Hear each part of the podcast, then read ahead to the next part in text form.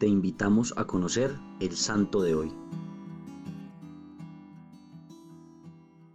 Hay que decir inmediatamente que tenemos pocas noticias seguras respecto de San Evaristo, uno de los primeros sucesores de San Pedro. San Ireneo y San Eusebio, en efecto, lo señalan como el inmediato sucesor de San Clemente, y por tanto, él fue papa hacia el año 100, o más exactamente obispo de Roma. Conviene precisar esto porque entonces el título de papa, o sea, padre, se le daba a cualquier autoridad religiosa. Solo a partir del siglo VI se reservó ese nombre para el romano pontífice.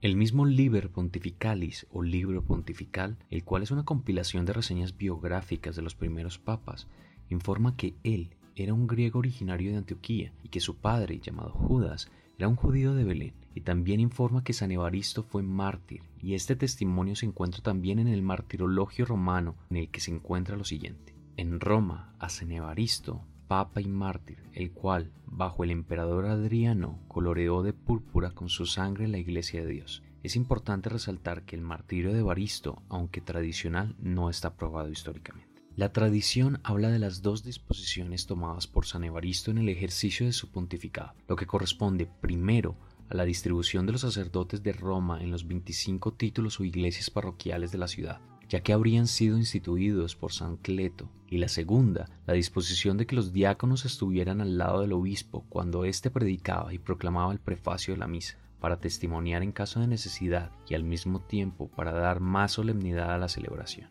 Ahora bien, oremos todos juntos a San Evaristo. Dios Todopoderoso y Eterno, que quisiste que San Evaristo, Papa, presidiera a todo tu pueblo y lo iluminara con su ejemplo y sus palabras. Por su intercesión, protege a los pastores de la Iglesia y a sus rebaños y hazlos progresar en el camino de la salvación eterna. Por nuestro Señor Jesucristo, tu Hijo. Amén.